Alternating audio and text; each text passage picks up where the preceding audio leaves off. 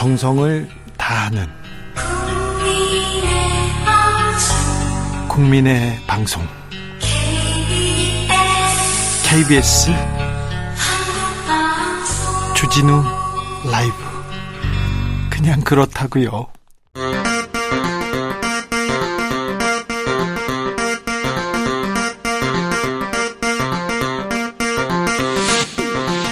주진우 라이브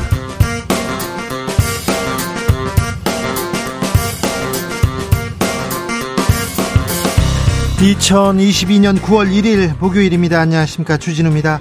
검찰의 움직임 분주합니다. 오늘 서해 공무원 피살 사건과 관련해서 대통령 기록관을 압수수색했습니다. 윤석열 검찰총장을 감찰했던 박은정 전 법무부 감찰 담당관의 휴대전화는 압수수색됐습니다.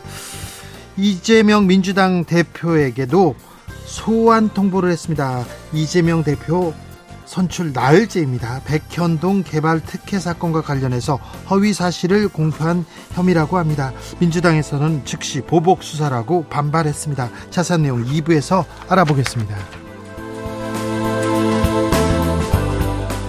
언론 개혁을 두고 여야의 해법 서로 다릅니다. 표적 감사 의혹이 일고 있지만 감사원이 나섰습니다. 국민의힘 권성동 원내대표 김어준 봐주게 한다면서 방심이 고발하겠다고 합니다.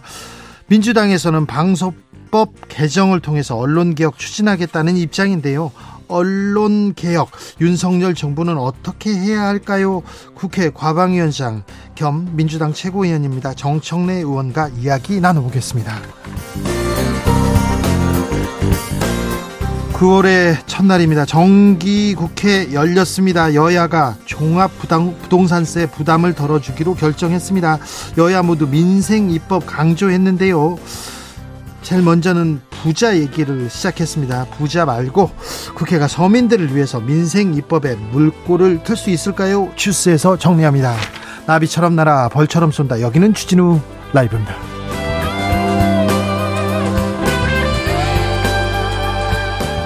오늘도 자중차에 겸손하고 진정성 있게 여러분과 함께 하겠습니다. 9월 1일 오늘부터 7일까지는 양성평등 주간입니다. 전국 곳곳에서 다양한 기념 행사들 열리고 있습니다. 우리 사회 남녀 차별 나아지고 있습니다. 많이 나아졌지만 아직 가야 할 길 멉니다. 남녀 차별 줄이고 양성평등을 위해서 우리의 다양한 생각, 의견 이렇게 모아 보자고요. 여러분의 지혜 기다리고 있겠습니다. 샵 9730 짧은 문자 50원, 긴 문자는 100원이고요. 콩으로 보내시면 무료입니다. 그럼 주진우 라이브 시작하겠습니다.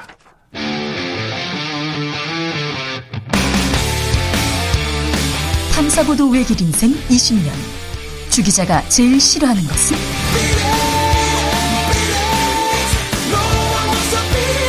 이 세상에서 비리와 부리가 사라지는 그날까지. 오늘도 흔들림 없이 주진우 라이브와 함께.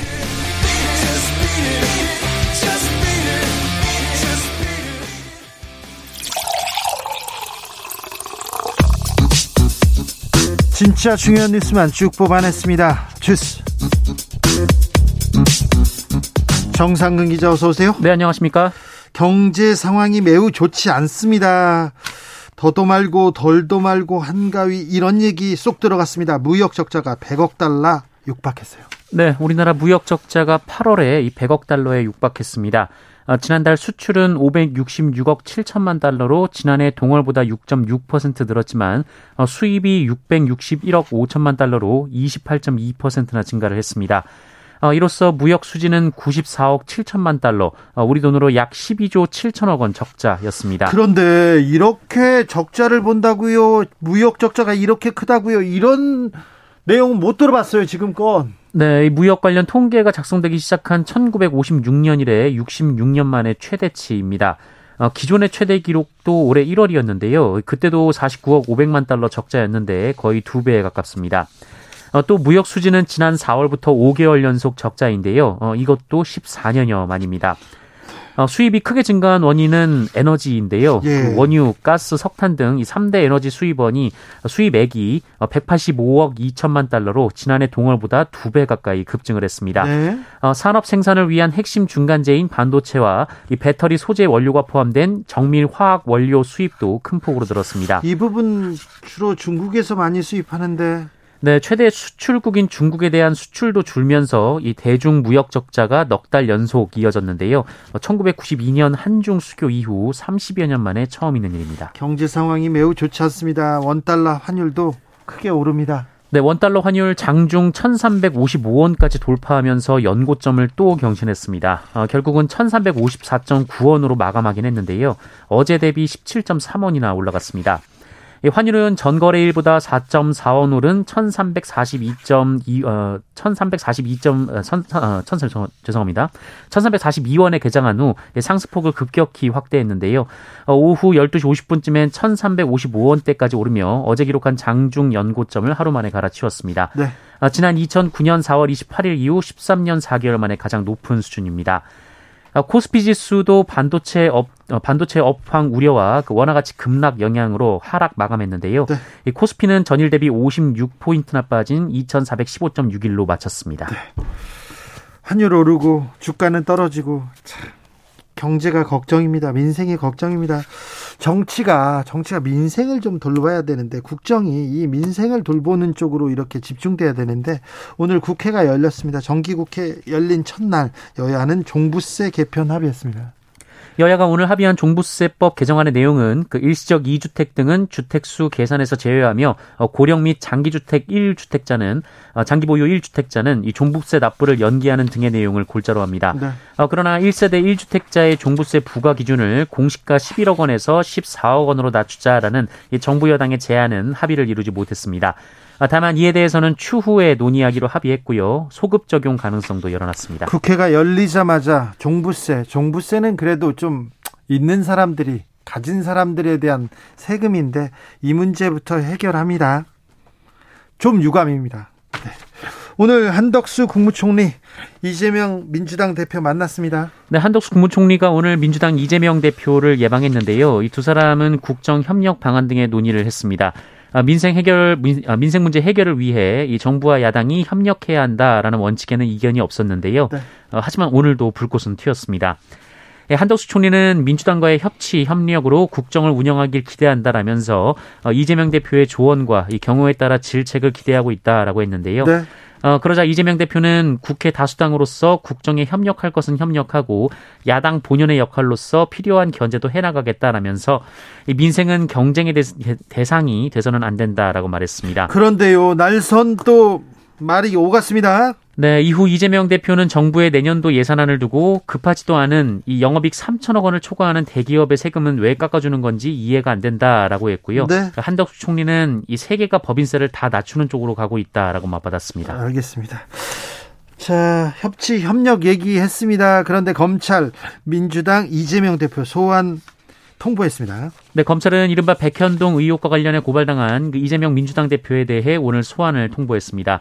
어, 소환된 사건은 이 백현동 부지 용도 변경 특혜 의혹과 관련해서 국회에서 허위 사실을 공표했다라는 내용으로 고발당한 공직선거법 위반 관련 건입니다. 앞서 경기남부경찰청은 이 공직선거법 위반 혐의에 대해서 어, 지난달 26일 검찰에 송치했던 상황입니다. 한편 경찰은 어제 오후 이 김혜경 씨 법인카드 유용 의혹과 관련해 핵심 인물 배모 씨의 구속영장이 기각되자 이 배모 씨와 김혜경 씨를 업무상 배임, 공직선거법 위반 혐의로 검찰에 넘겼습니다만 이재명 대표는 송치 대상에서 제외했습니다. 검찰이 오늘 대통령 기록물을 압수수색하고 있습니다. 네, 어, 검서의 공무원 피격 사건을 둘러싼 기록 삭제, 조작 의혹을 수사 중인 검찰은 오늘 대통령 기록관을 압수수색해서 당시 청와대 문서 확보에 나섰습니다. 어, 서울중앙지검 공공수사 1부는 오늘 오전 이 세종시 대통령 기록관에 검사와 수사관들을 보내서 관련 문건을 확인하고 있습니다. 오늘 검찰이 박은정 부장검사에 대한 휴대전화도 압수수색했습니다. 검사가 부지런 검사들 부지런히 움직입니다. 그런데 여기보다 더 부지런하게 움직이는 데가 있습니다. 감사원입니다. 감사원 특별히 이번 정부에서 아 이 이전 정부에서 임명된 기관장들 이 기관 나가라 이렇게 비판했던 그 부분 콕콕 집어서 감사 버립니다. 이거 표적 감사라는 비판도 있는데 비판 아랑곳하지 않고 감사 버려지고 있습니다. 네, 감사원이 방송통신위원회와 국민권익위원회에 대한 감사를 벌이고 있는 가운데 이 공공기관 17곳에 대해 감사 착수를 위한 자료 제출을 요구했다고 어제 MBC가 보도했습니다. 17곳 더 하네요. 네, 17곳은 모두 전임 문재인 정부에서 임명한 기관장이나 감사, 이사가 있는 곳들이고요. 아니요. 저 그 전까지 방통위, 권익위, 뭐 KBS를 비롯해서 몇 곳에 대해서 했는데 17곳으로 넓히는데 여기도 전임 전임 정부에서 임명된 기관장들이 있는 곳입니까? 네, 특히 여당인 국민의힘이 알박기 인사라고 주장하며 이 사퇴를 압박하고 있는 기관장들이나 이사들이 있는 곳입니다. 네. 아, 대상은 인천국제공항공사, 한국공항공사, 한국마사회, 한국농어촌공사, 한국가스공사, 강원랜드 등 모두 17곳입니다. 어, 이번 감사는 감사원 공공기관 감사국이 주도하고 있고요. 정기감사 계획에 포함된 곳은 아니다라고 합니다. 네. 어, 결국 이번 17개 공공기관에 대한 감사는 특정 감사 형태로 진행될 것으로 보이는데요. 어, 강원랜드와 한국가스공사의 경우에는 지난 5월과 6월에 감사를 받았는데 또 감사를 받게 됐습니다. 네. 어, 이에 민주당은 감사원이 정권의 사정 도구가 돼서 여권이 그린 블랙리스트 그림대로 전방위적인 표적 감사를 진행하고 있다 어, 이렇게 비판했는데요. 네. 감사원은 지금은 자료를 제출받는 단계이고 어, 감사 대상 기관이 확정되지 않았다면서 표적 감사는 사실이 아니다라고 주장했습니다. 감사원에서는 표적 감사는 아니다 이렇게 얘기했다고 합니다. 김건희 여사의 모친을 수사하는 경찰이 있습니다. 이분이 대통령 취임식에 초청됐습니까? 네, 윤석열 대통령 취임식 초청 명단을 놓고 논란이 이어지는 가운데 이번에는 김건희 여사 가족 관련 사건을 수사 중인 경찰관이 취임식에 초대받았던 사실이 드러났습니다. 어, 윤석열 대통령의 처가는 이 공흥지구 개발 사업에서 양평군의 특혜를 입었다 이런 의혹을 받고 있는데요. 어, 지난해 시민단체의 고발로 경기남부 경찰청에서 수사 중에 있습니다. 어, 그런데 이 사건을 담당하는 모 수사관이 지난 5월 이 대통령 취임식에 초청이 됐다라는 겁니다. 어, 해당 수사관은 상관에게 지난해 청룡 봉사상을 탄 수상자로서 초청을 받았다라고 전했습니다만 어, 이 상을 받은 4명 중 수상을 이유로 취임식에 초청된 사람은 해당 수사관뿐이었다고 합니다. 이 다른 수상자가 있기는 했지만 이 취임식 단상에 오르는 국민 희망 대표 20인 자격으로 선발된 경우였다고 하고요. 어, 아예 연락을 못 받은 수상자도 있었다라고 합니다. 이 수사관이 청룡 봉사상을 지난해 받았습니다. 김건희 여사 모친 김건희 여사 관련된 수사를 한 사람이 청룡 봉사상을 탔고 대통령의 취임식에 초청받았다. 아, 이거는 좀 담당 형사인데 담당 수사관인데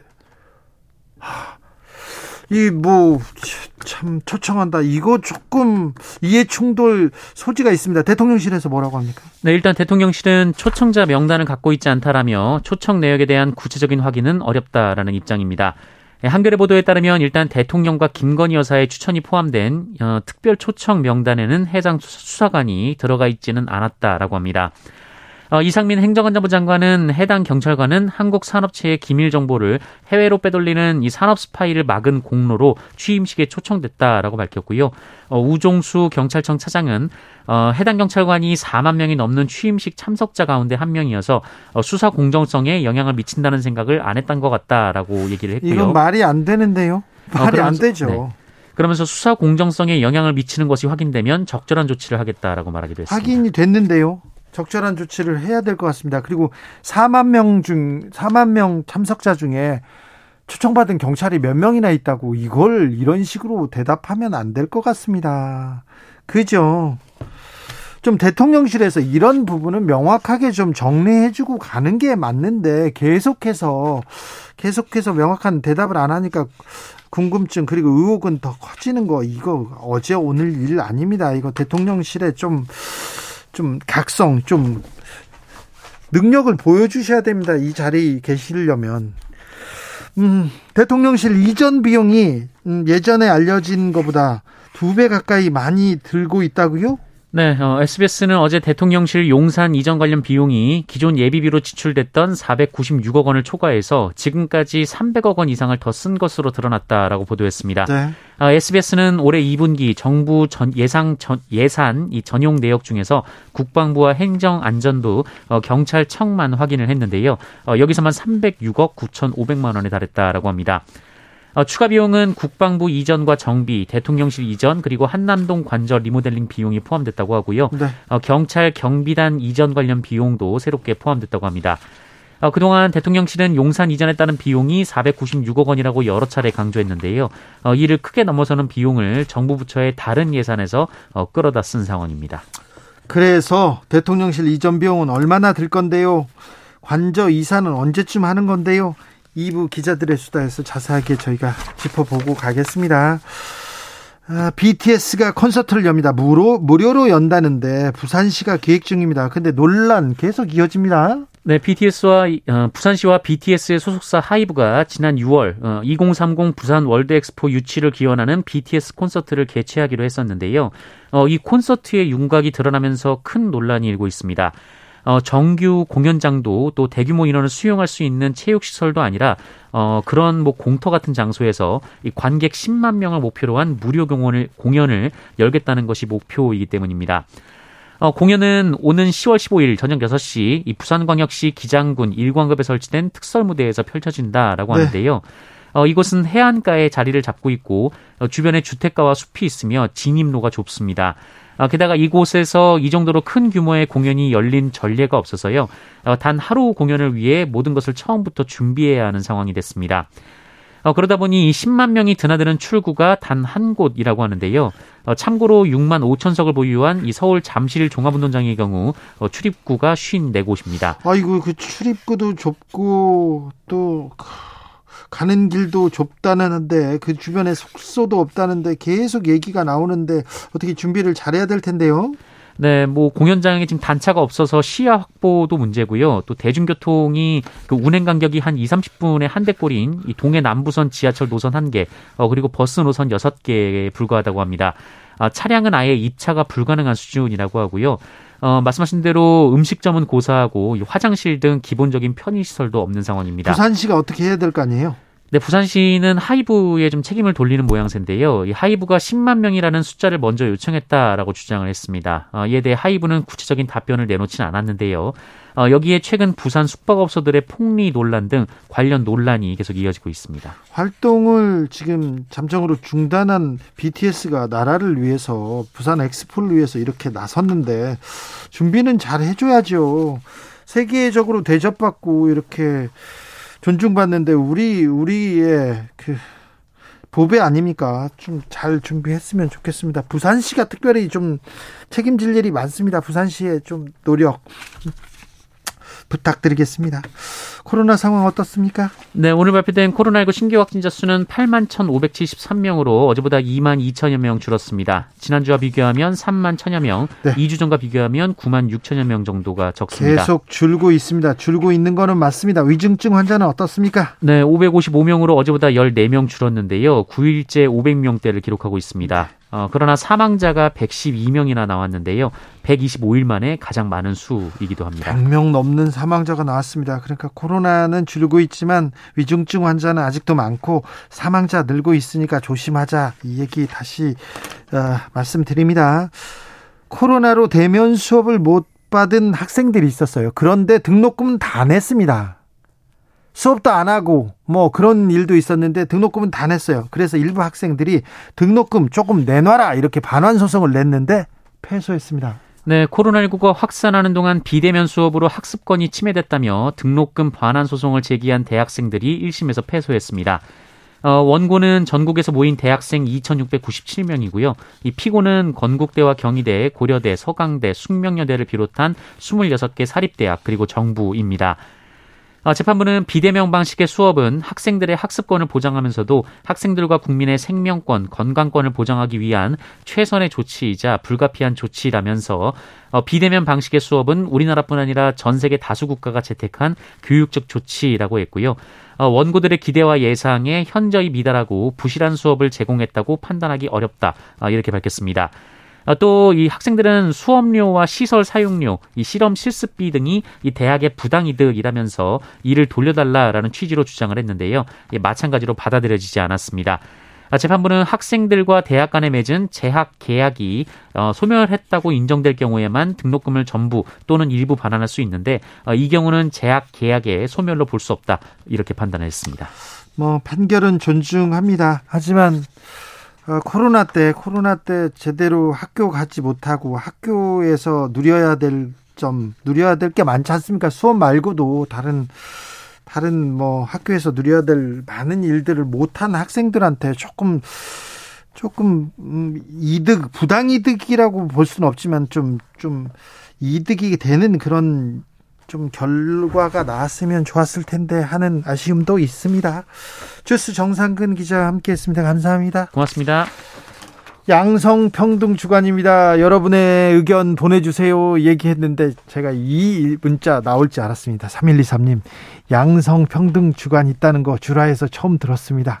있다는 것 자체가 양성이 불평등하다는 거겠죠. 인종과 성별에 대한 선입견은 없는 어, 인식이 하루빨리 사회의 기본이 되어서 특별히 앞으로 이런 주간이 없어졌으면 좋겠습니다. 구조적 사회적 불평등 이런 건 좀 사라져야죠. 그리고 남자가 여자를 여자가 남자를 또좀 위하고 위하고 같이 가는 이런 아, 세 세, 세계, 세계 세상 이런 거 꿈꿉니다. 0147 양성평등 좋습니다. 소수자 문제도 중요합니다. 게이, 레즈비언, 바이, 트랜스젠더 아직도 혐오가 만연합니다. 아, 다 빠른 차별금지법 통과해야 됩니다. 우리는 모두 같은 사람이니까요. 그러면 우리는 모두 같은 사람입니다. 누구라도 누구를 차별해야 하고 누구를 혐오할 권리는 없습니다. 교통정보센터 다녀올까요? 김한나 씨.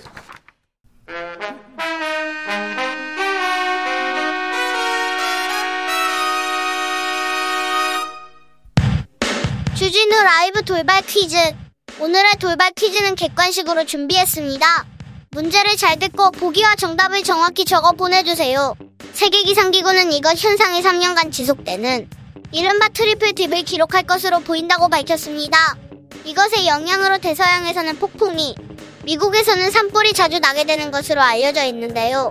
페테리 탈라스 사무총장은 3년 연속 이것이 지속되는 것은 매우 이례적이라며 우려했습니다. 동태평양 척도 지역의 바닷물 온도가 평상시보다 낮아지는 현상인 이것은 무엇일까요? 보기 드릴게요. 1번 나비 효과, 2번 나니냐. 다시 들려드릴게요. 1번 나비 효과, 2번 나니냐. 샵 9730 짧은 문자 50원 긴 문자는 100원입니다. 지금부터 정답 보내주시는 분들 중 추첨을 통해 햄버거 쿠폰 드리겠습니다. 주진우 라이브 돌발 퀴즈 내일 또 만나요.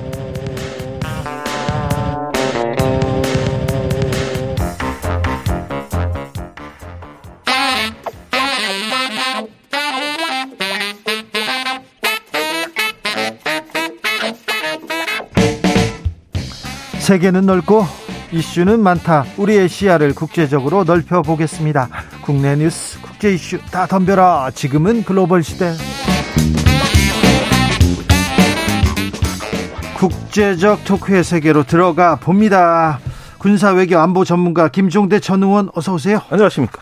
세계적인 평론 스케일 이승원 평론가 어서 오세요. 안녕하세요. 이승원입니다. 네. 잘 계시죠?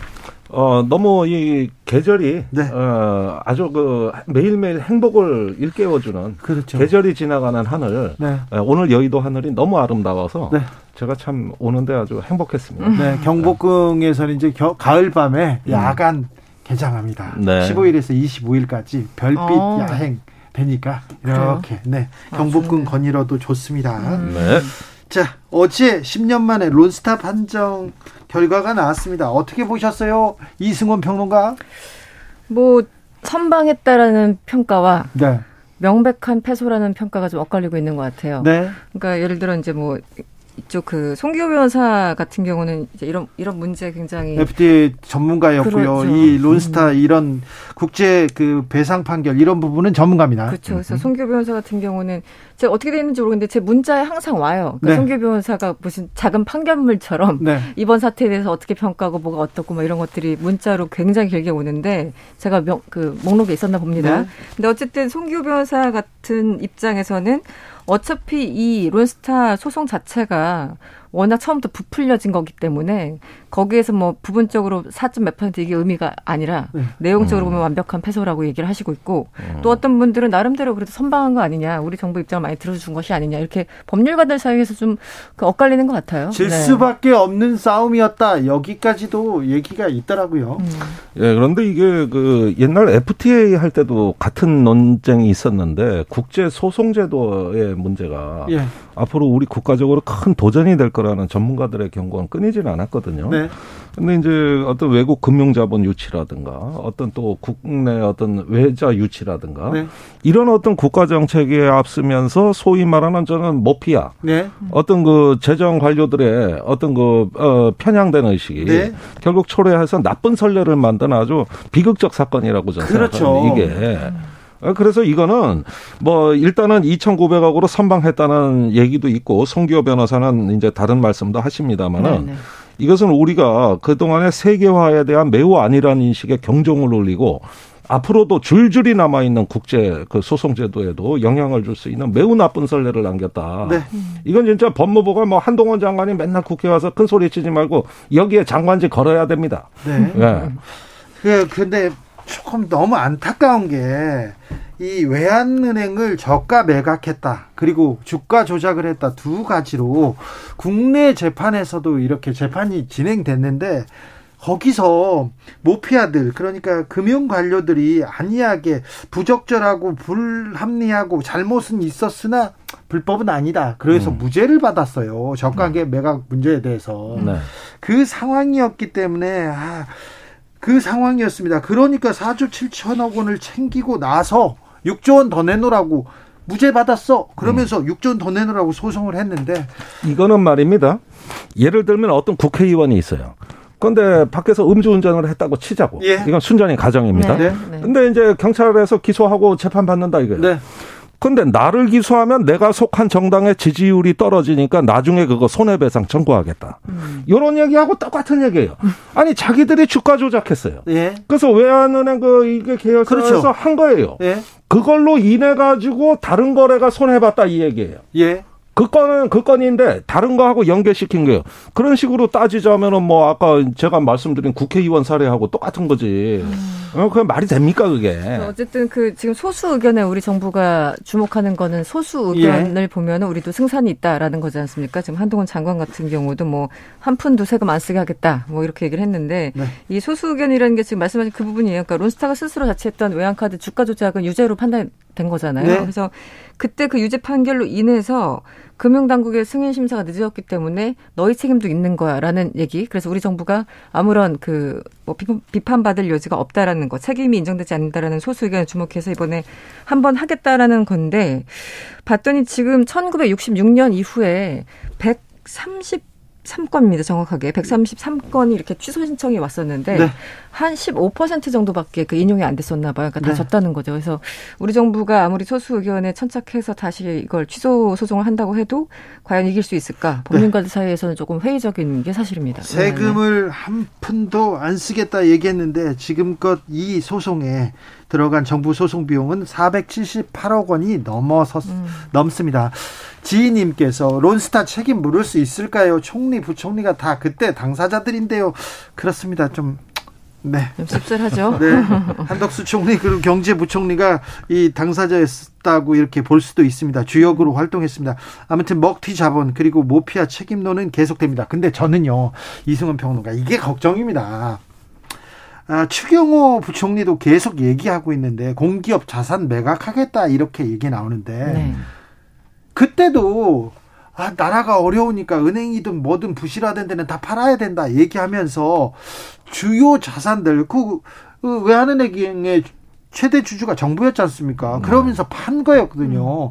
공기업 자산 매각 그리고 뭐 어, 우리나라가 가지고 있는 좋은 자산 매각한다. 이 부분이 이 똑같은 선례를 따르지 않을까. 않을까. 그게 걱정입니다. 그런 우려도 있죠. 실제 그러니까 여러 가지 그 측면에서 볼 수 있는데 얼마 전 MBC에서도 이제 보도했던 게 뭐 일종 약간 좀 범위가 좀 넓어질 수 있겠지만 실컷 무슨 뭐 매각하고 났더니 결국은 그 기업에 있던 사람들이 나와가지고 네. 외주 회사 차려가지고 거기서 임대를 받고 있고 막 네. 이런 식의 어떤 선, 그들만의 선순환이 돌아가고 있는 그런 네. 사건도 보도가 됐었잖아요. MB 때 검은 머리 외국인 아, 그렇죠. 회사 하나 세우고 다 음. 넘어가서 그렇게 비슷했잖아요. 그러니까 그러니까 정말 부실이 있어가지고 뭔가를 이렇게 매각하는 것도 아니고 심지어 요즘 나오는 거 보면은 매각할 수 없는 것도 매각할 수 있겠다라는 리스트에 들어가 있고 하나는 또 하나는 그렇게 누군가한테 판매를 했을 때 결국은 누군가 이익을 챙겨주는 방식으로 갔기 때문에 네.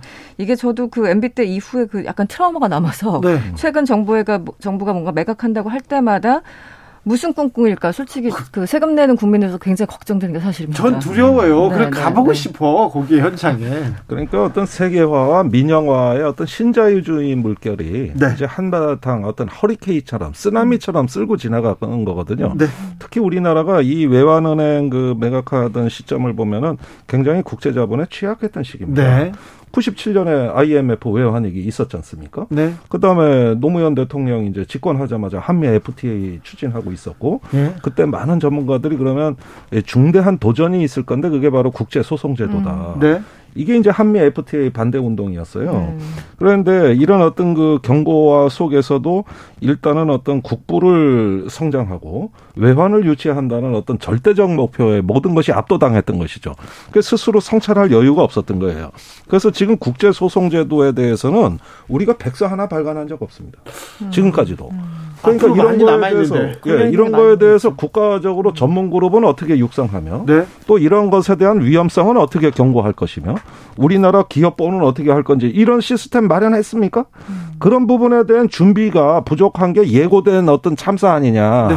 이런 생각도 해보게 되는 거죠. 법무부에서 지금이라도 준비해야 되겠네요. 이 부분 준비해야 되겠네요. 그래서 지금 이것뿐만 아니라 걸려 있는 게 몇 가지가 된다고 하고 예. 그거 그때마다 지금 그 소송 비용 아까 478억 말씀하셨죠. 네. 그러니까 소송 비용도 있고 예를 들어 지연됐을 경우 이번에도 이자만 해도 또 한참 나오죠. 천억 원, 천억 원 정도 됐으니까. 네, 가량 그래서 됩니다. 이자부터 그 비용부터 시간 일단 또 시간이 너무나 오래 걸리는 거예요. 그래서 이번에도 만약에 취소 그 소송을 건다면 이것도 최소한 1년 걸리는데 당분간 유예되겠지만 그 안에 또 이용 그 이자나 이런 비용들이 들어가는 것이고요. 그래서 네. 지금 송기호 변호사처럼 이렇게 전문가들은 외국인 투자자 손해에 대해서는 어떻게 국제 심판으로 가지 말고 국내에서 좀 재판을 받도록 법을 바꿔야 된다라고 예전부터 강력하게 주장을 하고 네. 있거든요. 근데 그게 가능할지는 모르겠어요. 네. 좀 필요한 것 같습니다. 네. 어, 속보 말씀드립니다. 김성한, 김성한 국가안보실장이 미국 전기차 보조금 문제 NSC 음. 차원에서 검토 약속했다. 이렇게 속보가 나오고 있습니다. 한미일 3국 안보수장이 모인답니다. 하와이에서 만난다는데 어, 이거 어찌된 일입니까, 의원님? 예, 제가 이 최근 상황을 보니까 제일 중요한 건 중국 문제입니다. 네. 예, 이번에 어떤 모임의 동기 자체가 최근에 대만 해협 위기의 연장선에 있다는 거, 이 점 분명히 지적해드리고 싶어요. 지금 국내 언론에서도 이상하게 많이 다루질 않는데, 이번에 8월 3일 날 낸시 펠로시가 그 타이페이를 떠난 직후 네. 4일 날부터 중국이 보여준 그 새로운 규모의 스펙타클 이 군사적인 어떤 강도가 음. 너무나 그 저기 상상을 초월한 규모로 나타났고 그다음에 이런 그 대, 군, 중국 측의 군사적 움직임 이후가 더 중요한데 15일부터 어, 황해. 그러니까 우리나라 서해에서 중국이 했던 군사훈련을 아무도 눈여겨보질 않고 있어요. 음. 그거는 그 대만 해협에 위기가 발생했을 때 평택이나 아니면 오산이나 오키나와에서 미 증왕군이 대만에 개입하는 거를 차단하는 훈련입니다. 음. 네. 이 훈련까지 갔다는 거예요. 그러니까 음. 지금 주변 정세가 심각하지 심각하게 돌아가는 부분을 일단은 인도 태평양 사령부라는 그 인도 태평양을 관할하는 사령부에서 안보 회의를 한다는 점. 그 다음에 어떤 그 대만 위기 이후에 어떤 그 새로운 동아시아에서의 군사력 변형, 어떤 세력 균형의 변화에 대해서 이제는 공동의 어떤 대응 방향을 내올 걸로 예상이 들고 그것이 이제 한미일 안보 협력을 촉진하는 요인으로 작용하면서 당장은 이제 북한의 7차 핵실험까지도 어 공동 대응을 이제 합의하지 않을까 그런 점에서 이번에 그 한미일 삼국의 안보 수장 네. 이 회의라는 거는 결국은 그 이제 동아시아에 있어 한미일 안보 협력으로 가는 하나의 어떤 어 디딤돌 내지는 발판 역할을 저는 하는 매우 중요한 회담이다. 음. 그리고 전기차나 배터리 같은 거는 오히려 이제 산업 자원부나 이런 네. 어떤 경제 라인에서 논의될 성질의 문제거든요. 네. 그래서 경제 안보라고도 합니다만 요건 좀 우리가 논의했으면 하는 주제고 메인 이슈는 중국과 북한이 될 거다. 네. 이렇게 예상이 되죠.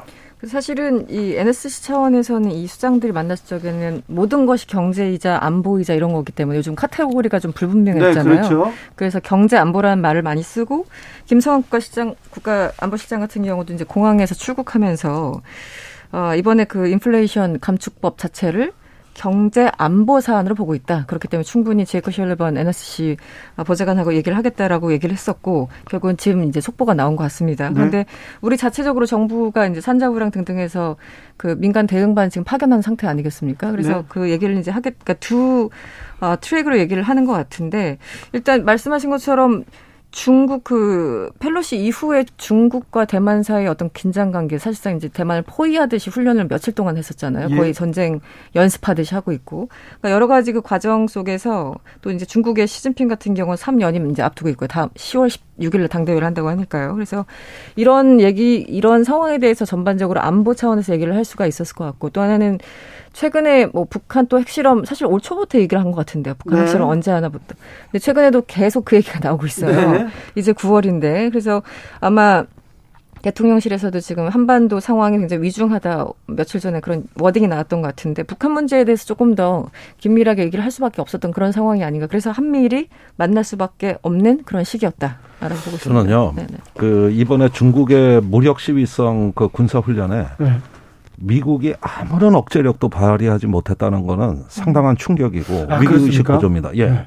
결국 순양함 두 척 보낸 게 다예요. 음. 그것도 한참 뒤에 대만 해협 지나간 거. 근데 중국이 아무런 방해도 받지 않고 맘 놓고 했다는 거예요. 이게 지금 위기의 본질입니다. 음. 근데 엊그제 미국의 의회 조사국 CRS에서 네. 나온 그 대만 해협에 대한 보고서를 보면은 어, 대만 해협에 미국이 직접 개입하는 거는 능력을 초월하는 범위라고 돼 있어요. 그래요? 예. 네, 그러면서 네, 오히려 한국 정부와 일본 정부가 주일미군과 주한미군이 대만 사태에 어떻게 지원을 할 건지를 명시적으로 그걸 그 주둔국 정부가 약속하려는 거예요. 아니 미국도 그러니까. 못하는데 우리한테 왜 그래요? 그러니까 이런 부분들이 지금 그 어.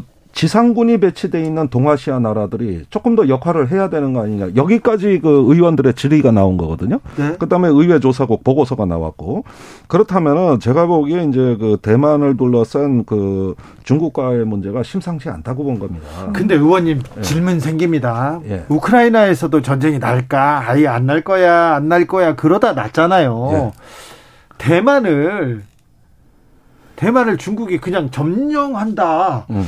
이것도 시나리오에다 올려놓고 지금 고민해야 될 것 같습니다. 그러니까 의회 조사국 보고 내용이 바로 그 내용인데 그 지금 미국이 할 수 있는 일은 중국군이 대만을 점령할 때 미사일 몇 방 발사해 주는 거 외에는 지금 할 수 있는 일이 많지 않다.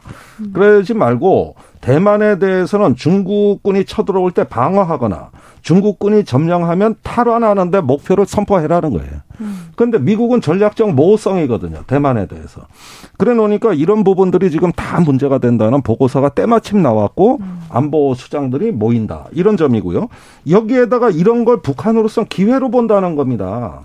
이런 어떤 주변 정세의 어떤 그 세력 균형의 변화 조짐을 북한이 기회를 보고 7차 핵실험을 그것과 연결지는 방식으로 전략적 도발을 했을 때 이때가 문제가 또 된다는 거 여기까지도 지금 문제의식이 가 있다는. 우리도 그 생각 저도 이제 혼자 앉아 있으면 그 생각 많이 하거든요. 정말 전쟁 날까? 중국이 대만을 과연 침략할 수 있을까? 뭐 여러 가지 생각을 하는데 어 이제 우리가 느끼는 거랑 그 미국 내부에서 어떤 얘기 를 하고 있는지는 조금 차이가 있는 것 같긴 합니다. 어쨌든 작년부터 이제 Foreign Affairs라고 외교 잡지 전문지 있지 않습니까? 네. 그래가지고 그쪽 분야에 난다긴다는 사람들이 다 이제 글을 기고하는데 정치 외교에 관한 가장 깊은 그렇죠. 해석이 있습니다. 그렇죠. 가장 또 current 이슈를 다루고 있기도 하고 네. 가장 정통 이슈이기도 하고 그런데 작년 제가 여름쯤에 그 Foreign Affairs 한 권을 샀는데 그게 전체가 특집이 그냥 중국이었어요. 네. 그래서 지금 시진핑은 무슨 생각하고 있을까? 그리고 과연 타이완을 침공할 것인가? 그렇다면은 뭐 미국은 그 어떻게 대응할 수 있을까 뭐 시나리오 해가지고 특집으로 이제 다뤘었고 올해 들어서도 사실 이제 중국에 대해서 계속됩니다. 계속되고 있죠. 예. 그런데 이제 예전에 그 아들 부시 때만 해도 뭐 두 개의 전쟁, 두 개의 전선, 우리는 뭐 두 개의 전쟁에서 승리할 수 있다 이런 얘기를 했지만 지금은 전혀 그런 상황도 아니고 네. 당장 우크라이나 전만 보더라도 미국이 할 수 있는 게 좀 한계가 있다라는 생각이 들지 네. 않습니까? 네. 그런 상황에서 보면은 결국은 뭐 오바마 때부터 했던 거지만 안보의 외주화 미국 입장에서는 일본을 무장시키고 한국이 조금 더 무장돼서 본인들이 할 수 없는 그런 구멍을 좀 막아주길 원하는 걸 겁니다. 그래서 바이든과 오바마의 어떤 생각들은 좀 비슷하게 이제 흘러오는 그런 상황이기 때문에 이번에 중국 이슈를 두고 한미일이 이렇게 만날 수밖에 없었던 상황이 아닌가라는 생각이 듭니다. 네. 네. 음, 그런데 북한은 자존심 하나는 뭐 있잖아요. 세잖아요. 아, 그럼요. 뭐 달, 뭐 주겠다, 지원하겠다, 그럼 절대 안 받는데, 이번에는 좀 다른 것 같아요. 음. 인도에 쌀 만 톤 지원해달라 요청했다는데, 네. 이거 맞습니까? 그래서 일단 인도에 다녀간 건 확인이 됐어요. 그래요? 그 인도의 국제 사업 회의소라는 데가 있더라고요. 음. 그 홈페이지에 실린 내용입니다. 그래서 북한이 이제 식량 협조차 다녀갔다는 걸 인도 측이 밝힌 거고. 예. 그렇게 보면은 이게 지금 얼마나 저 문제가 심각한가가 유추가 되는 게 올해 봄에 가뭄 얼마나 심했습니까? 심했죠. 3월에서 5월간 작물이 다 타 들어갔어요. 예. 그 뒤에는 장마예요, 또. 아, 그러면 지금 9월에 10월에 수확할 게 별로 없어요? 더군다나 북한이 대부분 천수답입니다. 네. 그렇게 되니까 이 농업의 농업의 인프라가 약했을 때 기후 그 변화에 매우 취약한 음. 농업 구조란 말입니다. 네. 그래서 올해 식량 부족이 상당히 예상이 되고 때마침 인도가 러시아하고 긴밀하게 협력을 하고 있으니까 예. 러시아 싼값에 원유 다 사들이고 있거든요. 예. 그러니까 국제 제재에 일탈을 한 나라이기 음. 때문에 인도를 주된 어떤 파트너로 삼았지 않았나는 전략적 판단이 음. 있었던 거고요. 또 지금 북한은 그 인도의 배후에 있는 러시아까지도 바라보고 있는 것 같아요. 지금 루안스크하고 도네츠크 공화국에 노동자를 보내겠다. 네. 그 전후 복구 노동해서 외화벌이를 하겠다. 음, 예. 이런 것들이 이제 러시아하고 거의 지금 구체화가 됐고 어 이런 상황에서 러시아하고 아직 경제 교류가 전면화된 것은 아니지만 네. 어떻게 보면은 올해 돌파구를 러시아로 보고 있는 거는 거의 이제 확실한 것 같습니다. 음. 그렇게 보면은 당면화 식량 에너지 문제, 더 나가서 외화벌이 문제 이런 것들을 하반기에 돌파구를 열겠다는 이런 어떤 것들이 김정은 위원장이 주변 정세가 격동에 휩싸였다. 네. 세계 정세가 격동에 처해 있다. 음. 이런 말을 하는 게 이 변화된 세계 정세 기회의 창문을 열자. 돌파해보자. 요 얘기거든요. 네. 네. 오늘이님께서 김종대 의원님 잘 들을게요. 얘기합니다. K주님, 이승현 평론가 말씀 너무 잘하세요. 네, 잘하시죠. 지금 북한 같은 경우는 그 저번에 언제였습니까? 하노이 회담이 무산됐을 때 아. 2019년에 그 우리 모두에게 트라우마로 네. 남은 하노이 회담. 네. 그 당시 이제 최선이 뭐 등등 이제 나와서 기자회견을 밤에 자정에 열었지 않습니까? 그때 이분 이 양반들이 했던 얘기가 2016년 17년에 한 다섯 가지 유엔 제재안 그 중에서도 민생 생활에 관련된 것만 풀어달라고 했는데도 트럼프가 안 들어줬다면서 엄청나게 막 화내는 네. 그런 기자회견 아마 기억나실 겁니다. 근데 네. 정확한 연도는 기억이 안 나는데 의원님은 방금 말씀하셔서 왜냐면은 그 유엔 제재안 중에 하나가 노동자를 파견해서 외화벌이를 못하게끔 하는 게 있었거든요. 네, 맞죠. 마지막 네, 거예요. 네, 네. 네. 여섯 번째 거. 여섯 번째 거. 음. 그래서 러시아에 있던 노동자들도 뭐 그 딱 기한 다 돼서 다시 이제 북한으로 벌목공들 어. 다 돌아갔어요. 네, 네. 아직 남아 있습니다. 아직 이제 나 보낸다 그랬는데 어. 다안 돌아왔어요. 아, 그런데 네. 만약에 그 루안스크나 이쪽에 지금 우크라이나 그 동부 지역에 만약 보낸다면은 유엔 그 결의안 위반 위반이 되는 거죠. 되는 건데 그냥 위반이 돼 그냥 합니까? 예, 그러니까 지금은 이제 그 구멍이 열린 거거든요. 음. 이 제재안이라는 게 마모돼 버린 거예요. 또 하나 만들어야 되는 거죠. 네, 그런데 네, 네. 지금 말씀하시는 건 2016년 결의안입니다. 유엔 안보리에 네. 그때부터 북한에 대한 촘촘한 제재가 시작이 된 거거든요. 그러면서 아주 그 저기 북한 체제에 어떤 고사 작전이 들어갔다고 합니다마는 최근으로 볼수록 이 북러 간의 그 교류가 심상치가 않습니다. 우선은 어 양국의 외무부의 어떤 공동 성명 횟수가 벌써 우크라이나 전쟁 이후 세 번 나왔고 네. 그다음에 북한 대사가 우크라이나의 도네츠크 루안스크에 나타나서 지지 선언을 했고 그 우크라이나하고 당교하고 제일 중요한 거 한 가지가 있습니다. 맞아. 양국의 외무성이 전략적 연대를 모색하고 있다고 말한 대목입니다. 네. 네. 이게 지금 어마무시한 거예요. 음. 그러니까 우리 입장에서 한미일 단결보다도 사실은 북중러 단결 막는 게 더 급합니다. 이게 전략적인 게임에서는 어, 손익 계산서에서는 더 중요한 대목이거든요. 그런데 북한이 최근에 나진 일대 보면은 굉장히 러시아하고 그쪽에 많이 들어와서 접촉하는 게 영상으로 음. 확인이 되고 있어요. 이런 면을 봤을 때는 오히려 지금의 신냉전적 분위기가 김정은 위원장에겐 기회로 비춰지는 것이죠. 네. 그 우크라이나 전쟁에 개입하고 싶은 거예요. 네.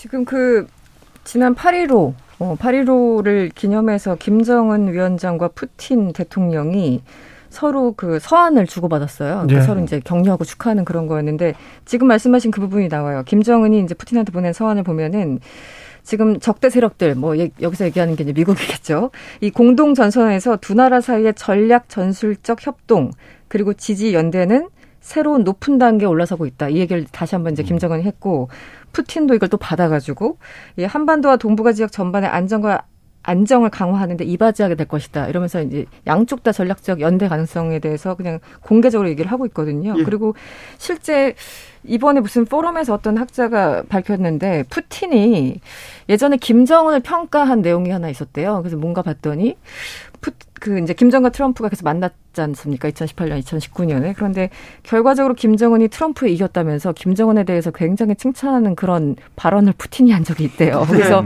어, 푸틴이 김정은에 대해서 굉장히 좋은 감정을 갖고 있구나라는 생각이 들면서 네. 네, 이 서한과 묘하게 겹치면서 자, 그러니까 네.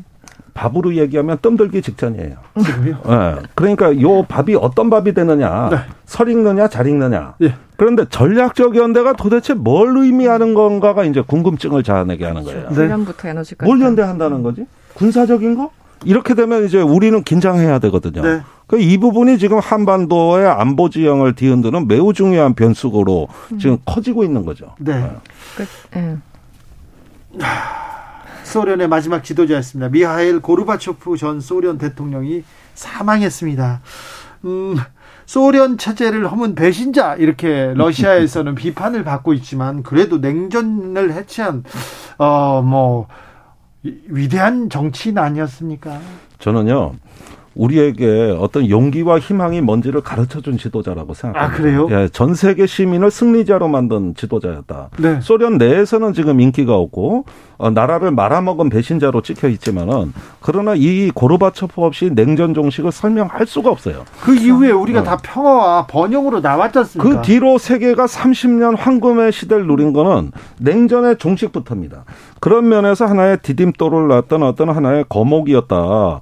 그러나 정치적으로는 성공하지 못했던 겁니다. 네. 예, 군사 쿠데타로 무너졌어요. 그래서 91년에 소련이 해체되고 이제는 러시아가 저 그 있습니다마는 예, 사실은 고르바초프가 이제 91세로 사망한 오늘에 이르러 보니까 참 이 사람이 어떤 그 어떤 역사를 바꾼 전환의 시기를 가져온 이 의미에 대해서는 우리가 조금 더 기릴 필요가 있겠다고 저는 생각합니다. 네. 그 푸틴이 지난 2005년에 이런 얘기를 했답니다. 20세기 최대 지정학적 재앙이 소련 붕괴였다 이런 얘기를 했대요. 그러니까 네. 푸틴은 여전히 그 옛날의 영화 속에서 그렇죠. 살고 있는 거죠. 그래서 이제 우크라 전쟁까지 나온 건데 저는 예전에 그 석사를 미국에서 했는데 그때 소련을 전공하신 교수님이 계셨어요. 근데 예. 그분은 그분이 준 이제 책을 몇 권 읽었는데 이분은 오로지 레이건과 고르비에 대해서만 연구를 하신 분이에요. 네. 그런데 그 당시 이 냉전이 와야 되고 협상이 가능했던 거는 이게 협상이라는 게 어차피 사람이 하는 거잖아요. 그러니까 네. 둘 간의 케미가 너무 좋았다고 이 사람은 분석을 한, 이 교수님은 분석을 하더라고요. 미국식 그러니까 시각이에요. 그 미국적 시각인가요? 그런데 어쨌든 그, 그러니까 요즘 그러니까 저는 협상을 계속 이제 보는 사람이지만 결국은 사람과 사람 간의 어떤 케미라는 게 아무리 중요하죠. 이제 상황이나 이런 것도 다 중요하지만 결국은 두 지도자들 간의 어떤 케미나 이런 것들로 그러니까 냉전이 어쨌든 끝난 거고 91년 이후에 어떤 세계가 완전히 다른 세계로 변모하지 않았습니까? 그래서 저는 하여튼 그때 그 생각이 나서 아, 좀 이번에 좀 아쉽다는 생각이 들더라고요. 돌아가셨다는 얘기 듣고 그 네. 협상을 했는데 어려움이 많았습니다. 음. 이제 어, 몰타나 레이샤비크 회담 같은 경우는 역사에 많이 기록돼 있습니다만 레이건은 군비 증강론자고 전략방위 구상이라고 하는 SDI 별들의 전쟁을 한다 그러니 당연히 협상이 결렬되죠. 그렇죠. 이때 고르비가 했던 행동은 네. 그럼 협상이 안 되면 내가 일방적으로 무기를 감축하겠다. 예. 일방적 군축을 한 거예요. 무기를 먼저 일방적 군축. 네. 네. 그러니까 미국이 그래요. 어 탄도 미사일 없애겠다고 중거리 미사일이 있잖아. 그러니까 그것도 없애겠다. 미국의 저 상응 조치 없이 이게 용기 있게 이렇게 밀어붙였기 때문에 나중에 전략 무기 감축 협정으로 이어진 음. 거거든요. 이건 솔직히 레이건보다는 고르비가 네. 선제적으로 어. 예, 이끌어갔고 또 뒤에는 교황 요한 바오로 2세도 있었던 음. 거거든요. 네. 네.